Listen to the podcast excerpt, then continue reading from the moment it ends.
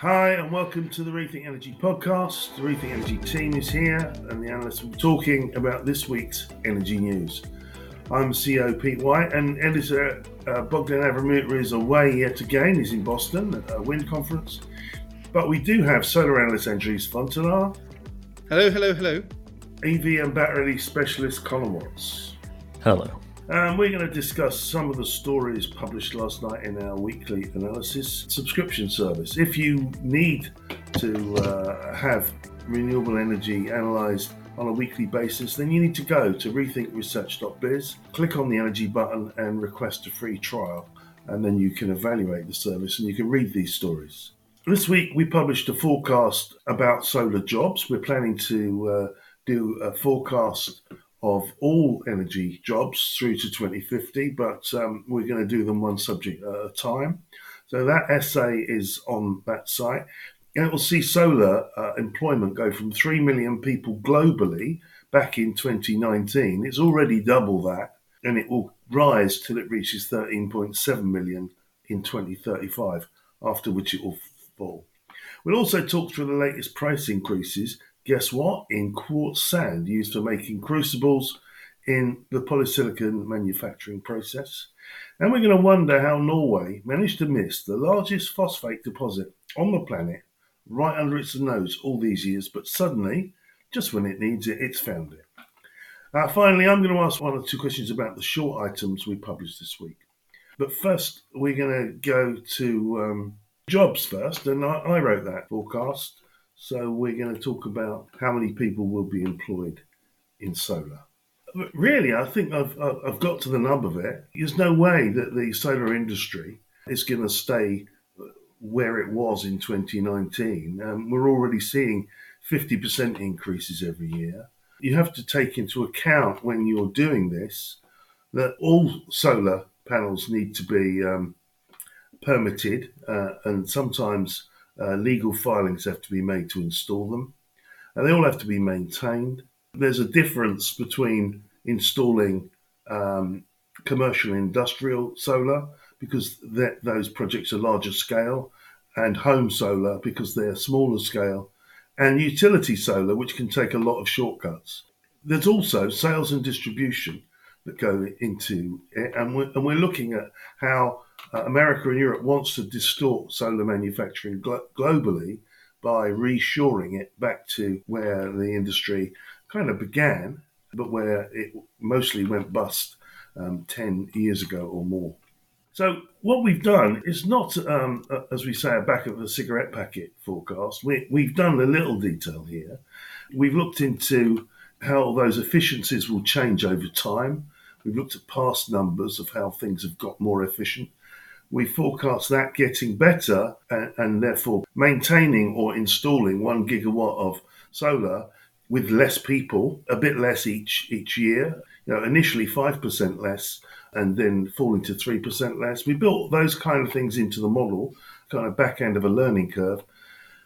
But really, what's key here is that um, people are always talking about saving fossil fuel jobs. The fossil fuel jobs uh, in the good old coal industry were poisonous affairs uh, had you digging um, a mile underground and coming up with all sorts of uh, lung diseases, whereas most of these jobs are blue collar, um, uh, more intellectually based, and longer lasting. So, um, you know, the point is uh, of doing the, these numbers is we're trying to paint a picture of what the future society will be like. I mean, we all um, remember in our if if you're a, a, a closing on retirement age, you'll remember professions that have gone by the wayside, and there'll be questions like, "Did Grandpa really dig, go a mile underground and dig for coal when we had this solar stuff here all the time?"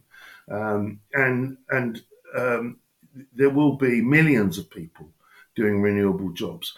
Um, at the moment, um, the Chinese coal industry still employs 6.6 million people, 4.1 million in coal mines. Sometime in the future, um, the um, China will employ about 5 million people in solar, almost the same number. So um, the global numbers that the IEA say um, that we've um, we have employed in energy is about 65 million. At the end of this series of articles, we'll be able to say um, what that number goes up to, um, because we've got to look at coal and gas and oil falling as wind, batteries, hydrogen, and solar rise. So something interesting from this graph is it looks like the employment doesn't decline in intensity in, in number of people per gigawatt. Uh, Not by much. No, well, no, it's. I mean, I said in the model, it, all we've done is look at the jobs which are people intensive, um, increase the efficiency by five percent per annum for about um, six or seven years, and then three percent per annum for another six or seven years, and then zero thereafter. You get things like 32% improvement in productivity in utility scale over the past five years. Well, yeah, you know, that's because we didn't really know how to build massive one, two gigawatt uh, installations um, like, like, going across the deserts in, in Australia uh, or Chile. So that, that's been a, an aggressive learning curve. But we don't think those type, type of numbers are still available to us. I pay attention to the uh, Chinese employment market a fair bit just out of curiosity more than anything. And China's population demographics for that kind of 2030 uh, to 2040 time period enter a kind of downward shift. You mentioned there was what 6.6 million who in who were working within the coal industry. Yeah, most of which in mining. Yeah, four four point one. Yeah. Yeah, one of the kind of dominant trends of Chinese and urban Chinese industry in particular is that youth unemployment is incredibly high, but there are, there's also significant kind of manual labor shortages. It's quite similar to Western employment markets, where kind of trades are out of favor because of the kind of pushing of university and the blue collar, not the blue collar, the white collar stuff. Yeah. So it'll be interesting to see how that evolves because the Chinese economy still has a pretty significant agricultural population that it can shift into more urban roles or at least higher paying roles. Well, it's available. I mean, uh, social mobility is available to anyone in China. That's that's key. Is that if you're smart enough and you can get yourself an education, um, and, and, potentially, I don't know this, but if you know the right people, you can then uh, climb up the social ladder uh, into a much higher paying role. And I believe that's uh, the same as any in uh, society that's going through the industrialization process. I mean, you remember that 20 years ago, perhaps not 20, perhaps it was 35 years ago, that they kind of started having mass installations of televisions inside the country. And they, it became one of the biggest importers of televisions in the world. And then they started making televisions. Then they dominated the television industry. And now they export more flat TV screens than anyone, any other country on the planet, including, including Korea and um, and Japan, and they've effectively taken ownership of some of the the American and Japanese industry. So you, you climb up that ladder all the time uh, in the industrialization process, and then you make the circuit boards that go in the televisions, and then you eventually write the software that goes in the televisions. Each time, the work, the, labor force uh, is bringing more money into the GDP, and and therefore you're um, there's more to go around and more imported, more balance of better balance of payments. So that that's the process that China's been going through for, from, from when I was at school. Uh, you know, let's not say how many years ago that was, 45 years ago or, or so. And, and obviously, we're going to see a similar process, but probably slower in India. We're going to see the same going on in the Philippines, and, and we've seen it all, all, also happening in Taiwan. And in the 60s, we saw it happening in Japan and Korea. So, you know, that, that's a, a common pattern that everyone's familiar with. Um, sociologists in particular understand that you concentrate more um, more jobs in the city. Um, you, uh, although in renewable energy, that might not be the case. I mean, if your job is cleaning. Well, my point with all of this yeah was that um, usually in this industrialization process, there's a shift away from the raw material extraction, away from the low value adding industries like menial manufacturing jobs and chemical production and that sort of thing. And we're not seeing that in China yet. But with the changes in employment demographics and education statistics, China might be forced away from that kind of upstream end of the market. Oh yeah, and it'll export those jobs out to, out to Indonesia, Malaysia, and uh, and the Philippines. I mean, yeah, that's exactly what it will do. And when you're saying we're not seeing it, yes, you are seeing it. You just said there's a massive labour shortage, and the young people don't want to do it because they want to work the drone fleet that is uh, checking solar panels which need cleaning or which are in shade, which is an intellectual job. It's something they can do with um, with with modern skills and pro- that probably pays better. So the reason there's a shortage, the reason there's lots of advertising for those jobs is because no one wants to do them because they've got higher aspirations. Yes, but it is also maintaining and expanding its current manufacturing production capacity within China. It's a bit of both. Yeah, yes, it is doing that, but it's a little short at the end of uh, the issue about one of the large solar manufacturing companies exporting most of that to Malaysia and uh, another country because it uh, partly to get around the Inflation Reduction Act, but also because um, nobody wants to do that those jobs. I mean, the uh, I, I, I, hate touching on it, but the Uyghur problem um, goes away. You don't force people to um, uh, put people into forced labour situations um, when people will willingly take those jobs in neighbouring countries, uh, and you can turn your people from uh, from being um, farmers labourers into uh, solar planners. Um, so uh, you know th- th- it takes a long time when you've got over a billion people. Anyway, that's uh, that's just an introduction. If you want to read that that that piece, go to the website uh, rethinkresearch.biz. That's the second piece in this week's issue, and as I say, there'll be a series of articles on that subject. But we now want to go. Just to satisfy Andreas's perverse love of complex topics. We're going to uh, we're going to invite him yet again to give us a lecture on quartz crucibles.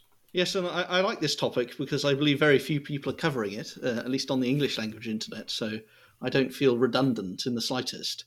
Uh, on on on the negative side, I'm going to want to justify all these numbers again in yet another article at some point, which is going to be terribly painful. You know, verifying all of these uh, different statistics and how many crucibles it is per gigawatt and what the how much of the cost of a crucible comes exactly from the high purity quartz and so on. Oh, it'd just be such a slog. But anyway, so with polysilicon gone, I'm almost bereft of topics to talk about because surely supply chain issues are the only interesting uh, topics, the only really spicy ones. But there is one left in solar, which is quartz crucibles, and I think I think I last covered it in May, and I said that it had reached 5% of total module cost. I now believe that it's 10% of module cost. And I lay out various calculations in this article uh, to explain that. Uh, quite high effort. And it's still just the same issue. The supply is just not expanding for Interface. It'll take a couple of years for uh, Sibelco, I think it was Sibelco. If it wasn't Sibelco, it was the other Western one, which is the Quartz Corporation. Too. Uh, one of them, I think it was Sibelco, doubled its uh, production capacity, but that's got a lead time of two years or, or more. So it's it's worse than polysilicon in terms of how long it takes to subside. But it's a lot it's a lot less punishing than polysilicon in terms of just how much cost it's adding to a module. It's I, I because uh, the other topic that I go into in this article is not just here's the shortage and here's the increasing price and here's what it means uh, throughout the supply chain. I also try to examine the impending limiting factor, which is mostly synthetic quartz. Uh, if the price goes up high enough, then it becomes worthwhile to source synthetic quartz. And you've got Triumph Technology, which I mentioned before, which is working on its 5,000 tons of synthetic. Uh, you also have another workaround, which is simply using more of the lower grade quartz. You can you can get lower grade stuff from a much broader array of um, locations in the world. You can switch the crucibles to be lower quality uh, quartz sand, but that means you have to use them more intensely. So now we're seeing a price increase in the low grade and middle grade uh, sand as well. So that's a workaround. This will never totally shut down. You're saying in this you're saying in this article you're assuming 3,000 crucibles per gigawatt of solar produced, and that it costs twenty dollars in crucibles to make a one kilowatt of solar. How much is that? Is that doubled or is that quadrupled in the in the time? I think it's doubled since May.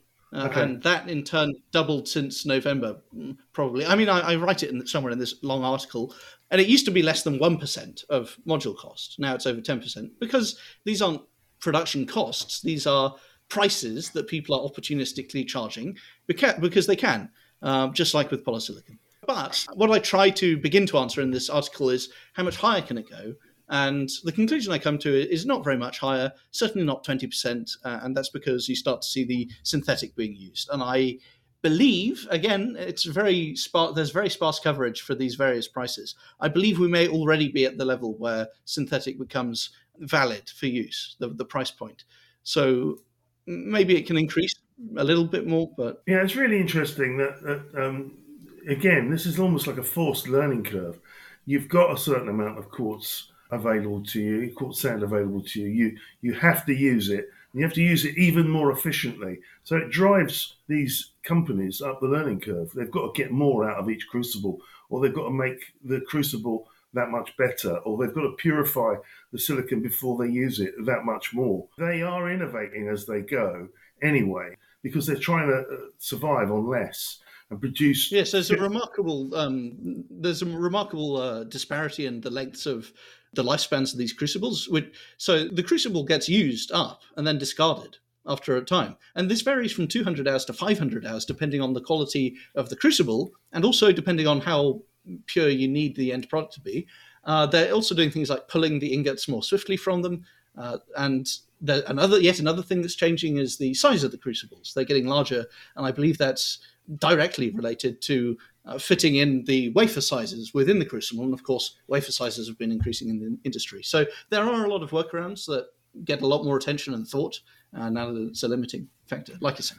Whereas the West is going to come along and um, and try and catch up all these gains in the technology of making polysilicon, um, and they're going to start from a position miles behind China, um, wanting to charge more for for their their uh, polysilicon. It's almost a, a, lost cause. The idea that the West will uh, begin making polysilicon at any time in the next ten years. Well, yeah, you mean you mean wafers rather than polysilicon. Um, but yeah, expanding polysilicon. No, I don't. I mean polysilicon. Oh right. Well, yeah, you mean new polysilicon in, in yeah. addition to yeah, the to what's already there. Yeah. Modest, the modest historical amount. Yeah.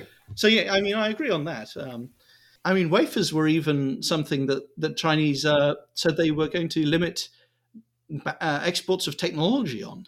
How do you like that as a man bites dog scenario? The Chinese saying we're not going to share our technology with you.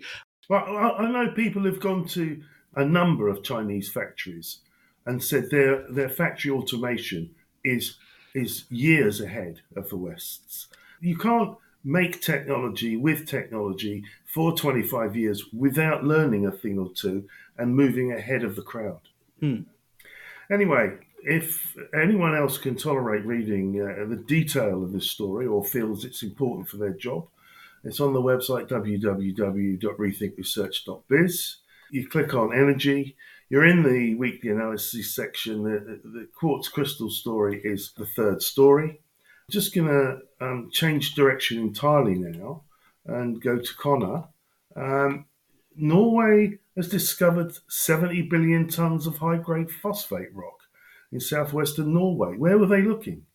Well, they were looking in the fjords, but they also weren't really looking prior to this, as you alluded to uh, earlier, of now that it's becoming a problem and Norway is seeing oil isn't going to last forever, Northern Europe in general is looking more towards the critical minerals side of thing and assaying more regions with their surprisingly vast land resources. We had a discovery of rare earth minerals in Sweden not too long ago as well. And so the Nordics in particular are realizing, oh, hey, we have a lot of land. Let's see what's underneath it. And they're actually actively looking. Underneath the but this snow? is a massive, massive discovery. Yeah. Well, yes, that too. Although this is in the south, uh, the south, um, West. yeah. So it's it's it's yeah, it's not it's not necessarily um, under snow. No, it it's not too bad. It is kind of among the fjords. It's lots of islands and that sort of things, which will complicate things slightly, particularly because with processing phosphate and, and mining it, you want to be careful that it isn't leaking into any water supplies because it can create algal blooms, which are particularly bad for any marine life that isn't algae. uh, so Al- it'll have to. Headline: Algae eats fish. account. Yeah. Se- Well, algae suffocates fish. okay. Seventy-one billion tons, doubling the world's proven reserves. Reserves. Exactly, yes. It's the largest reserve of phosphate globally, overtaking Morocco, which is kind of situated in the Western Sahara region, uh, which was 50 billion tons.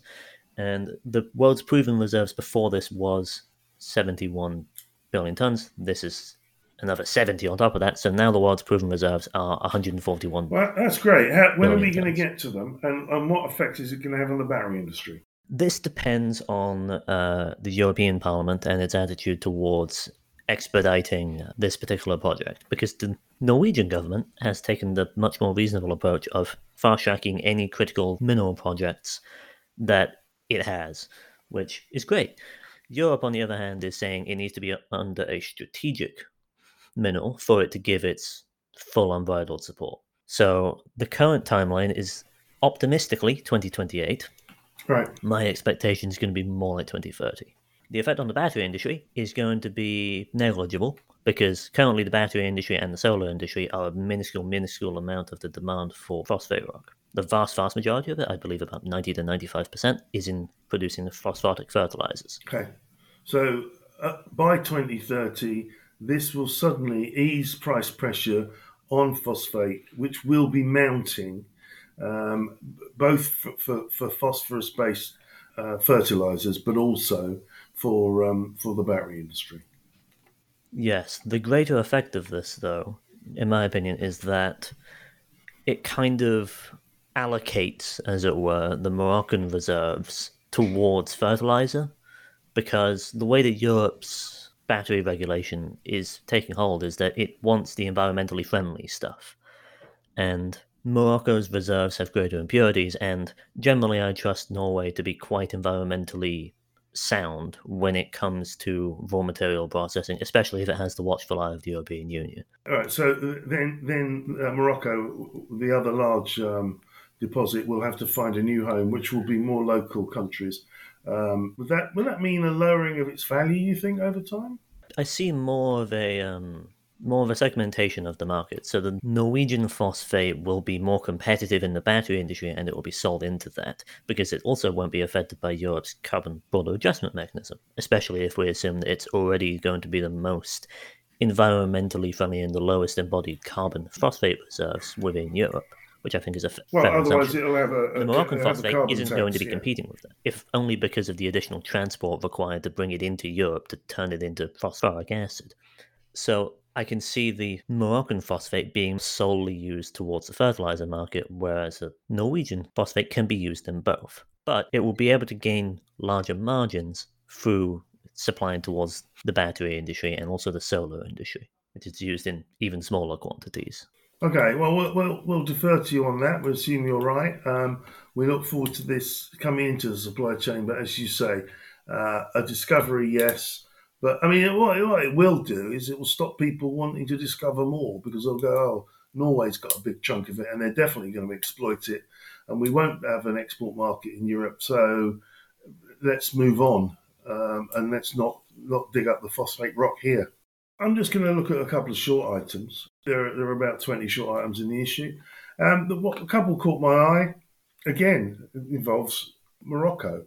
Uh, China's Tinci company set to invest 280 million in a battery factory in Morocco. We just the other week talked about Gotion putting a battery factory in Morocco. What's the appeal of Morocco? The appeal of Morocco, once again, is the region's phosphate reserves, but also its manganese. So it's not just the phosphate, there is also manganese and iron co located within deposits. So in- are we going to expect. China to start making factories in Norway at some point? Less likely than putting them in Morocco. Okay, well, they ha- don't have their own uh, um, industrialization process quite as advanced as Norway, so, and they they um, Norway can exploit its own resources. Um, do It they know what, what the temperature right. is going to be in Morocco and what, what they're going to have to spend on air conditioning for, for factories there? Well, I, I'm pretty sure that'll be more than made up for by the uh, reasonably low labor costs in the existing Yeah, um, so. automotive manufacturing industry. Yeah, yeah. So it's swings and roundabouts, really. Yeah, and, and presumably that is a source of supply which uh, Europe will be happy to import. Oh, absolutely. Um, another one. We already do. So, so there was talk this week from another forecaster about renewable investment petering out, and then I read uh, that the Denmark's um, Copenhagen Infrastructure Partners says um, it's about to raise 13 billion in its next fund, purely to invest in renewable energy, and that there's never been a better time to invest in renewable energy. And its first close of 5.6 billions had double the investors lined up, and that fund won't close for another 12 months. So Copenhagen Infrastructure Partner is, is massive in renewables. It does a lot of, uh, of good projects, uh, and it keeps raising tons and tons of money, despite what anyone else says. Who said it was Peter? I'm, try- I'm trying not to give publicity to rivals of ours. Um, but but um, somebody this week said, uh, "Oh, it's hard to find investment for renewables," uh, and I just laughed uh, and thought, "Well, we, we won't." yes, yeah, or rather, the momentum has slowed because of the recession or something like that. I mean, I'm not. I, I didn't. I read it as a headline, uh, so I'm, I'd be unfair to name the source. That's kind of a classic uh, news reporting joke. Yeah, the momentum slowed, but if it slowed from how fast some things were expanding after the pandemic, that's not really Yeah, uh, significant. You know, it's a silly thing to say. But it's, it's a point. It's a point in time. You know, Copenhagen Infrastructure Partners, uh, yet again, they've almost doubled um, their the total amount of investment available to them, and people can't give away money fast enough. And put it into, dare I say, experienced hands. Uh, you know, CIP has been around for 25 years, and it, it's done a lot of um, well, not I won't say good because it's it's it's done a lot of good for its investors um, by um, by investing uh, that money before. So it knows what it's doing. Is, is, is the point? I don't think I could name a single industry that is currently like lacking money. Yeah, well, I went to an EV charging thing not too long ago, and they just said money is not the problem. We have so many investors lined up that is sorted. The issue is permitting and actually physically getting things on the roads. The Norge mining project, they explicitly said money is not the problem. They hadn't given names, but the presence of titanium and said, and they said that they're talking to two large aerospace companies that were very interested in the project. So again, money is not the problem. And that's in Uh, mining, it's in EV charging, it's in everything. I think we should should um, finish on that note. You know, if anybody out there still thinks investment is a problem in renewables, give us a call. We'll put you in touch with uh, Copenhagen Infrastructure Partners uh, or uh, others like them. Uh, money is not the problem. Uh, it's time politicians got off their bottoms and made life easier uh, for all kinds of permitting and came up with some ingenious ways of um, of accelerating that process because that's the problem. Okay, and on that bombshell, I think we'll finish this this issue of the podcast. We're having an off-site uh, meeting uh, internally later on, so I'm gonna, I've got to get on my bike and get down there. If you want to read the full uh, stories that were over 11,000 words in this week's issues, all very exciting stuff, go to rethinkresearch.biz, click on energy, and you should be among the stories. If you can't get in, a, a nice button will come up offering to give you a free trial, and someone will send you the issue as a PDF. If you need to get this stuff regularly, including our new pricing segment on supply chain, then you'll need to subscribe. And for $2,000 uh, and above, there are various subscription packages. And uh, we hope you'll come and join us and come back next week. Let's hear our next podcast. Thank you and goodbye.